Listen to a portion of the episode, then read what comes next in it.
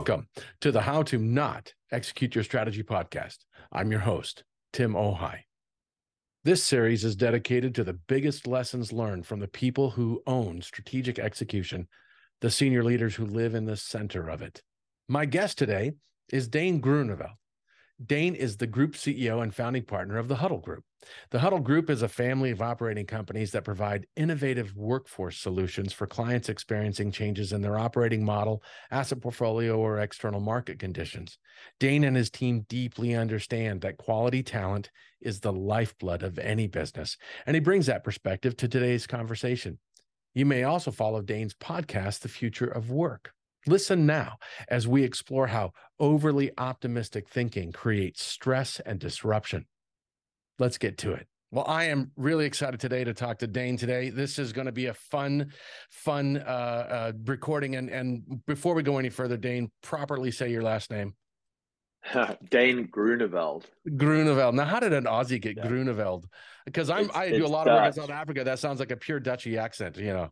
Yeah, it's full on Dutch, and I, I bet you my Dutch relatives are telling me that I'm pronouncing it wrong too. That's awesome.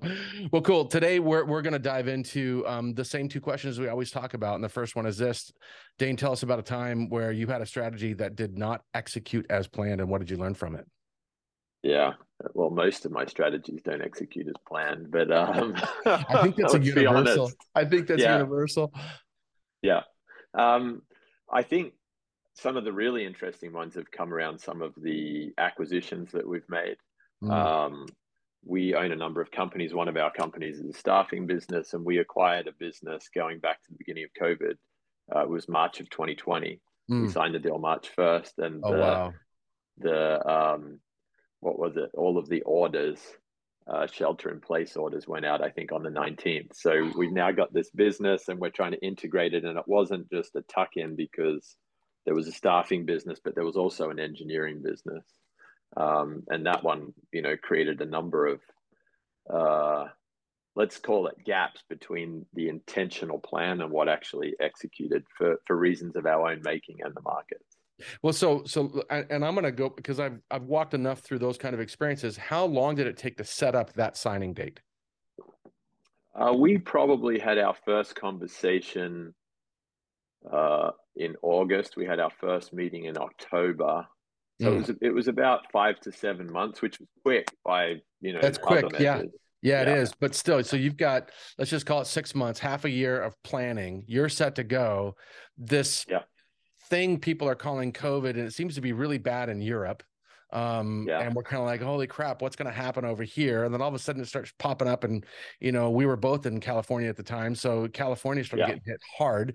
Um, what was going through your mind then as you were going through the signing date as you were going into this were you thinking it, it it's going to be okay were you thinking holy crap why are we doing oh, this what were you what was it was it was sheer optimism and excitement nothing's going to go wrong these are great people this is what we've always wanted to do let's go do it That's wild. Okay, so let's let's let's unpeel this story a little bit. So you sign and you are full of optimism, you're ready to rock, and next thing you know, this thing gets worse yeah, it gets really bad because those shelter in place orders go out, and all of a sudden, we're trying to work out if we're a frontline industry. Most of our people uh, up there in the Bay Area are deployed on refinery sites. So fortunately, yes. they were, you know, first line um, employees, but we're having to go through all of the safety, all of the communications, the change mm. management, the billing cycle. We're doing everything at once. Everything just gets squeezed into this chaotic period of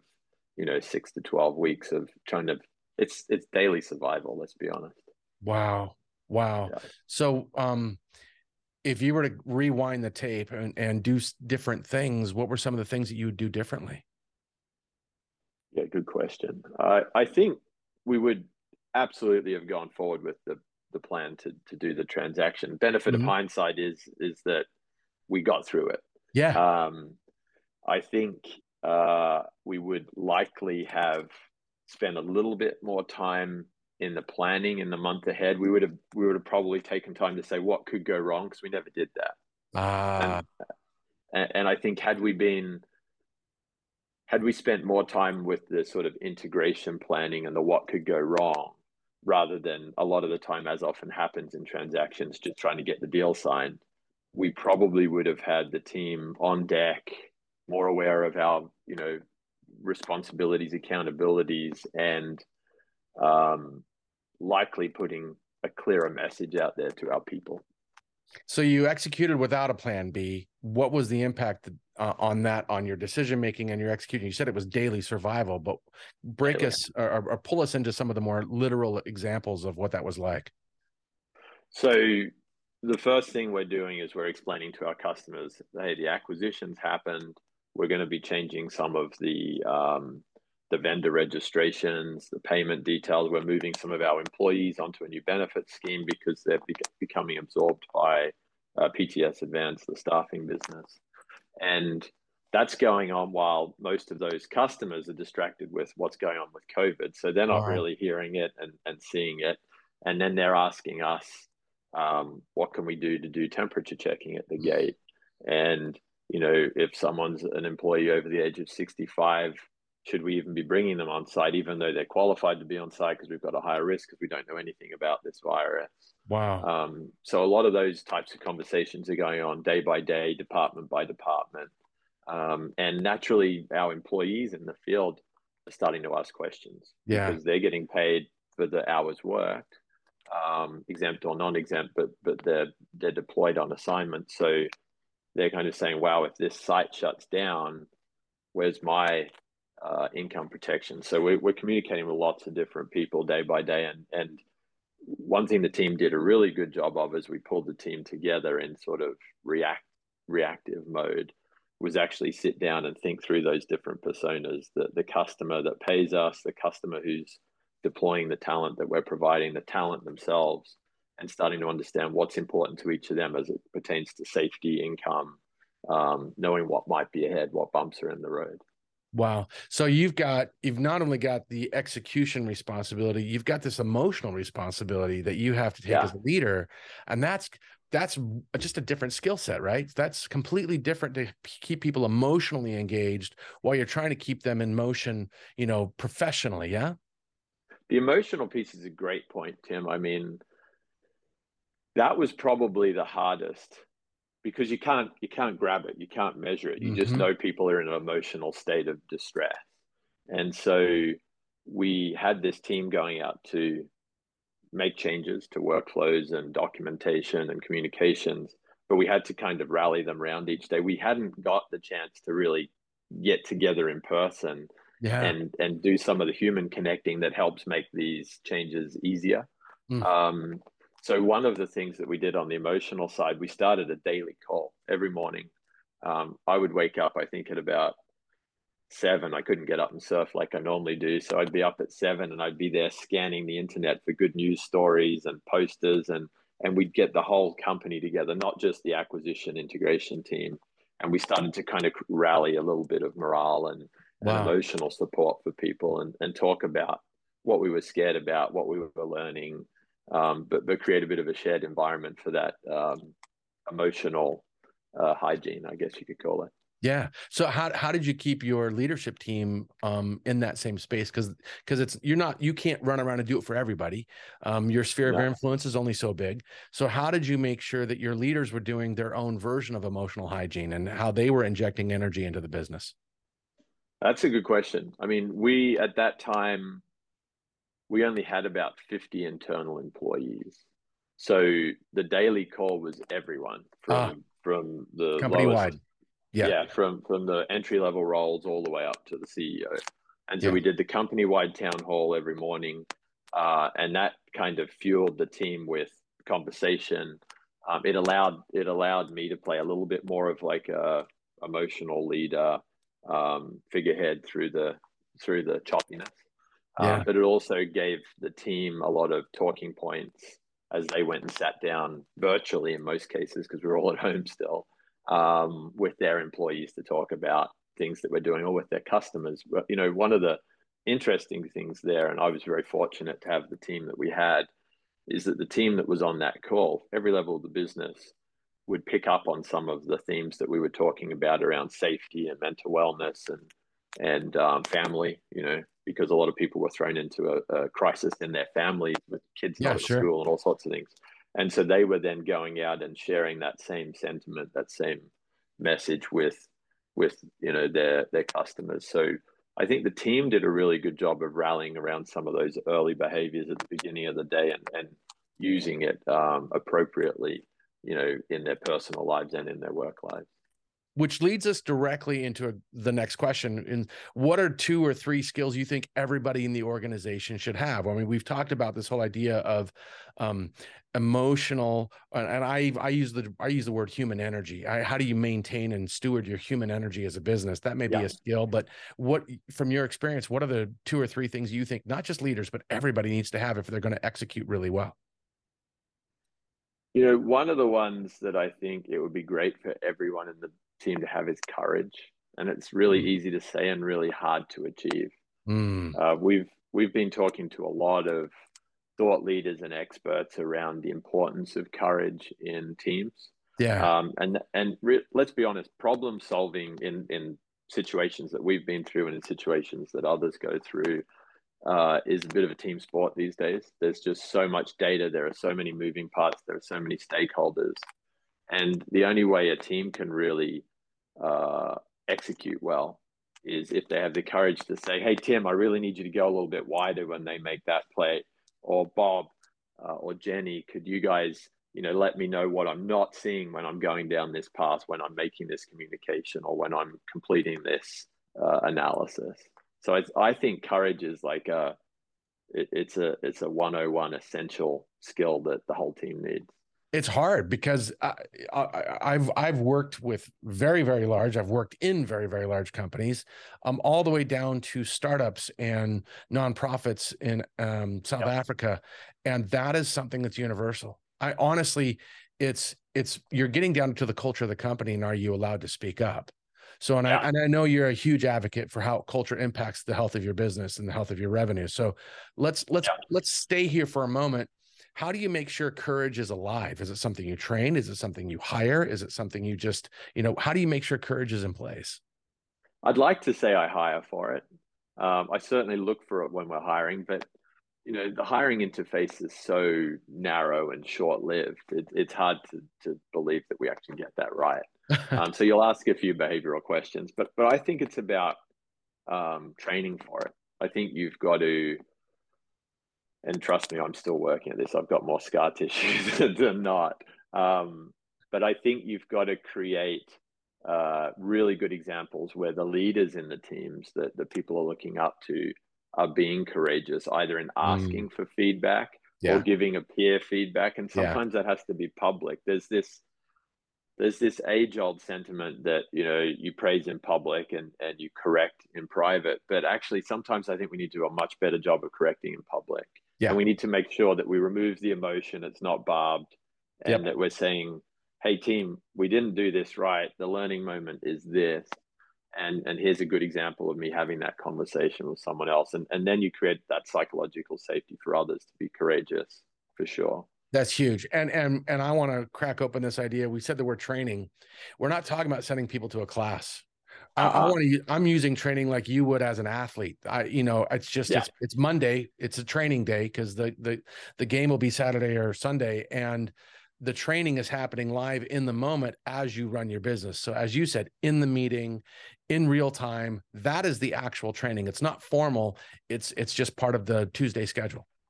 Yeah, I think that's. I, I think I've always loved that analogy, Tim, of athletes in the field. It's drills and. Yep Yep. Work isn't work isn't always just the task that we're completing. It's how we're doing it and and how we're connecting with each other. and I think you're right. I think it has to be live fire, you know, learn by doing.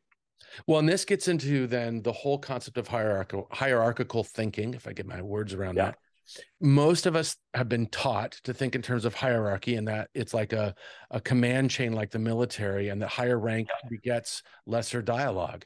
And the reality is, it's much more like a sporting event where you have people on the sideline and people on the pitch, and everybody is equal. Whether you're the the trainer who's running on the field with water and bringing a you know um, water and other uh, stuff with you to check on somebody, uh, and running back to the sideline, you have an equal role as whoever's the captain of the offense, etc., yeah. and and the coaches and all the and there's no hierarchy. It's just look, we are playing to win as a group, and and I don't yeah. think enough people make that leap between how they've structured themselves and their ability to generate courage as a result of that structure.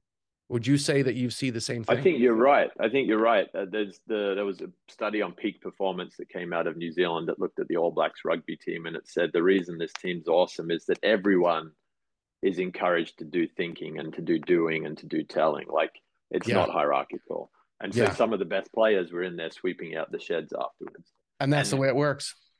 And you can build that in a sports team, but building it in a business is is not as easy. Um, there's a great uh, thinker on this space, Eric Coryell, who I've I've done some work with, and Eric talks about the fact that um, people have this contract not to call each other out at work. It's an unwritten contract because our work there's a lot of pressure there's a lot of stress. I've got to perform it's my income it's my livelihood it's my ego.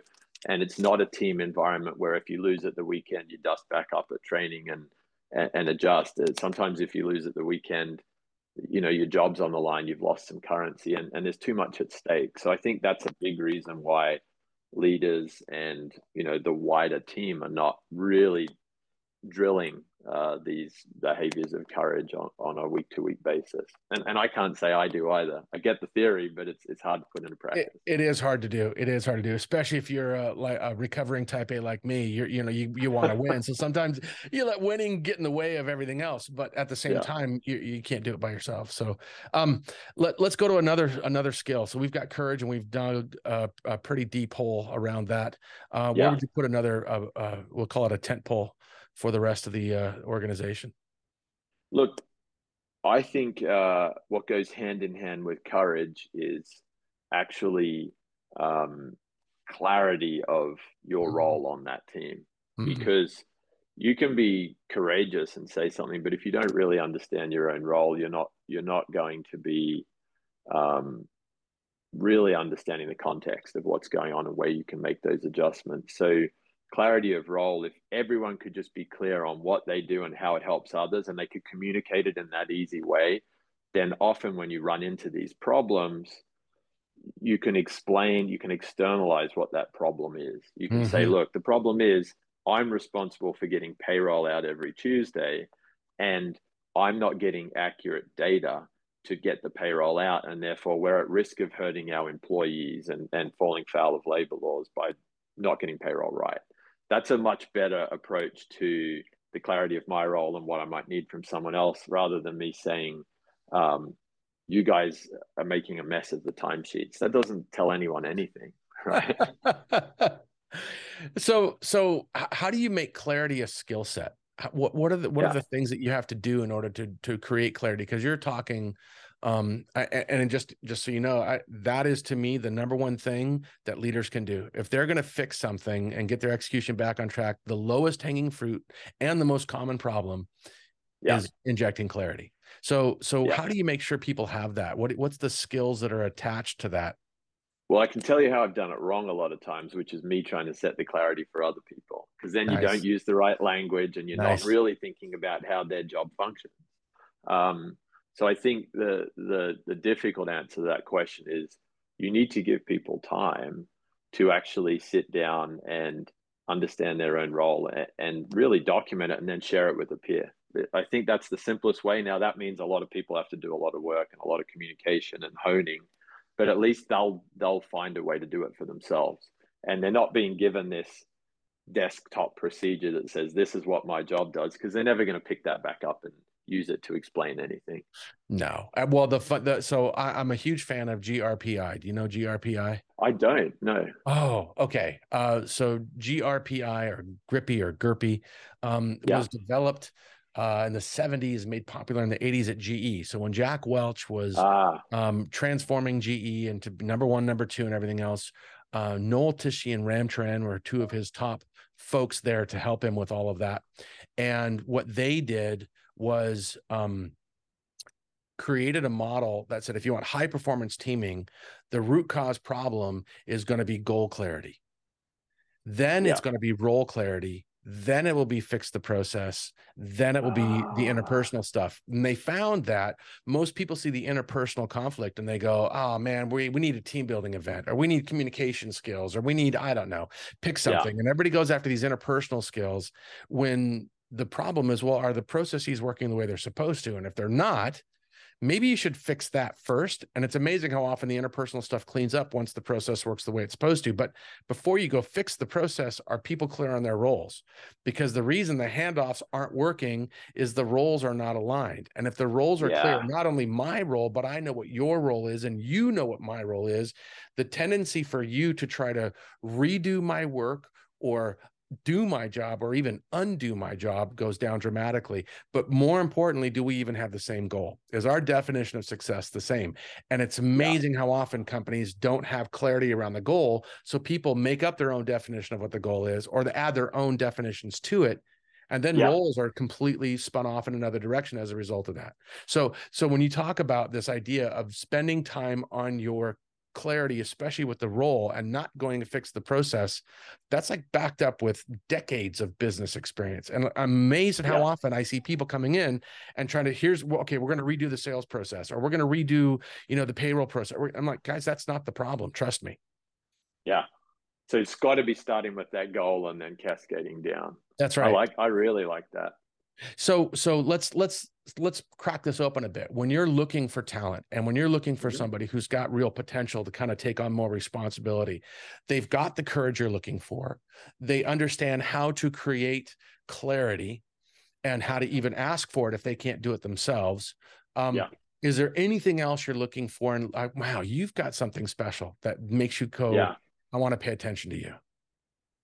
I the the later I get into my career, the more I realize that this might be a a blind spot. But I've always asked um, and explored how sort of impatient people are, because I've always enjoyed impatience in my fellow colleagues, bosses, team members, because it means they're not going to sit around and put up with something that isn't Yeah. optimal. Yeah. And so impatience means that you can then create a team that's telling you a lot of what's going wrong, but at least you're getting the feedback. That's awesome. Yeah, it's impatience is one of those funky things where um it seems like if if I'm impatient and kind while I'm doing it, that's Good point. acceptable. But if I'm a jerk, then then I've got problems. The, the the problem then goes back to sometimes we need that robust transparency with our impatience and and we've got some pretty thin-skinned folks out there. Um is Yeah, is do. that is that part of the equation then is to kind of work with people on that it's and it's not one or the other you've got to be kind you've got to be Yeah. thick-skinned so is it about balancing that I think it is balanced because you can't expect everyone to have that whole spectrum covered up. I certainly don't. And then emotional events will trigger different behaviors. So Yeah. I think Yeah. it's about finding that balance. Uh, funnily enough, in some teams that I've worked in, we would often create a role like we would say, "Hey, you get to you get to um, be the bullshit ringer. You know, Oh, you yeah. ring it if if someone's gone off, you know, off track and is is saying stuff that doesn't hold out, and then someone else has to be sort of the empathy champion, um, just to say, you know, we're all going to turn up differently every day, but but who's keeping an eye out for some of those behaviors, particularly if they are unkind. So how do you how do you how do you make sure your team has that again is that back to something you have to build within your culture and, and kind of grow I think that skill I think it is. I think that's Yeah. a hygiene factor, right? It's Mm, you, you can't just do an event and hope it's there forever. You can't bring in a great speaker, do, send someone to do a LinkedIn learning course. It's it's again, it goes back to what we were talking about earlier. It's drilling every week. You know, doing that real time courage to speak up if someone goes off track or if they're being unkind. And and I think that's that's why executing strategy is so hard because it means that we all have to kind of embrace that discomfort on a on a day in day out basis. There is no silver bullet. yeah it's and and so emotional hygiene literally has to be anchored not only to your culture but all the way through down to how decisions are made in meetings and Yeah. you've you've got to you've got to call that out as your leaders are to make sure that they're looking for it they're and and I'll go one step they're rewarding it Um, and I don't know how that works in in your own culture, your own business, but it seems like the rewarding factor needs to be brought into this. Um, and I'm sure people could have fun with it. I mean, you know, everything from r- rubber chickens to you know Starbucks cards or whatever. But you know, you could probably yeah. have fun with it if you wanted to. We've been informally trying to reward through like uh, an app with some kudos. Yeah, but, but actually, we don't do a good enough job on the reward. I think you made an interesting point there, particularly with the newer generation entering the workforce, and there's this sense that they're not thick-skinned. But that's I don't think that's true. I think that's a generalization. But but with the new workforce that we're into, whether it's the generation entering it or just the the way that we work now, um, it there is a need to be doing more of the actual, um, I think, recognition and reward. I think that's often missed. Yeah, I'm I'm gonna actually I'm gonna jump on that a little bit just because we have just a couple minutes left. Do yeah. you think that's generational or do you think that's more just youth? And when you're younger, your thinner skin is when you're older. Because I I I I've kind of moved away. From, I used to be huge into yeah. generational things, and yeah, there's patterns to it and there's truth to it. But at the same time, it just seems like nah, the older millennials I know are now complaining about the things that we as Gen X used to complain about, and just in a different way. But everybody, I think you're right. There is a bit of a rite of passage, a cycle but I think that's exacerbated now more than ever. I, you know, mm. th- there's a lot of um, post-traumatic stress in the workforce from from what we've gone through in the yeah. last few years. Very much, and not so. just COVID, by the way. All yeah. of the other crises we've gone through yep. from you know September 11th right through you know financial crises, yeah, Me Too movements. There's, yeah. there's just a lot going on in our lives. Yeah, social media. So I think right now you you can't generalize or just assume that because someone's been there for a certain tenure or they've been in the industry for a while that they're going to be able to deal with whatever's turning up on the day. Absolutely. So right. I, I, think, think that's, that's why the reward and recognition probably is more important now than ever. And it's not the it's not the pizza parties. It's it's actual going and physically manifesting this personal connection wow. that, that says, "Hey, thanks for standing up and saying that on behalf of your colleague or on behalf of the business or the customer but i think i think you need to go out of your way at a personal level to get that right. That is so good. That's actually a perfect place to stop. Um dane that that would that last point actually really resonates how you get away from pizza parties. And i'm hey i love pizzas. So don't stop the pizza yeah. parties but it's that extra reward eh, because I am trying to train. I am trying to discipline. I am, and, and, not in the hard discipline, but like as an athlete, I want discipline. I want training. I want skill development. So it becomes muscle yeah. memory and emotional muscle yeah. memory. Yeah. Yeah. That's awesome. Well, again, thanks again for being on this call and joining my first season. Um, I uh, I have respect for what you do and how you do it. Um, it's there's not a lot of CEOs out there running their own podcasts about how to have healthy organizations, but that people side of business is what makes business worth doing.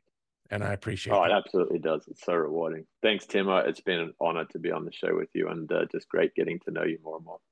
That was so good. What really jumped out to me was Dane's overall focus on how people drive execution, not the plan. I'm curious, what are your biggest takeaways and how are you going to use them? My three biggest takeaways are beware the trap of overly optimistic thinking. Nothing is going to go wrong, right? Spend time thinking about what could go wrong and then make sure your people are prepared for their responsibilities and accountabilities before you launch your strategy. The team has to be both tactically and emotionally engaged.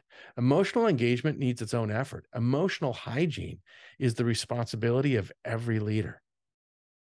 And patience is more valuable than we realize. We all need thick skin to be able to execute. If you enjoyed this episode, please share it with at least one person and leave me a review on whatever platform you downloaded this podcast. Your feedback is invaluable to me. And Imua, onward and upward.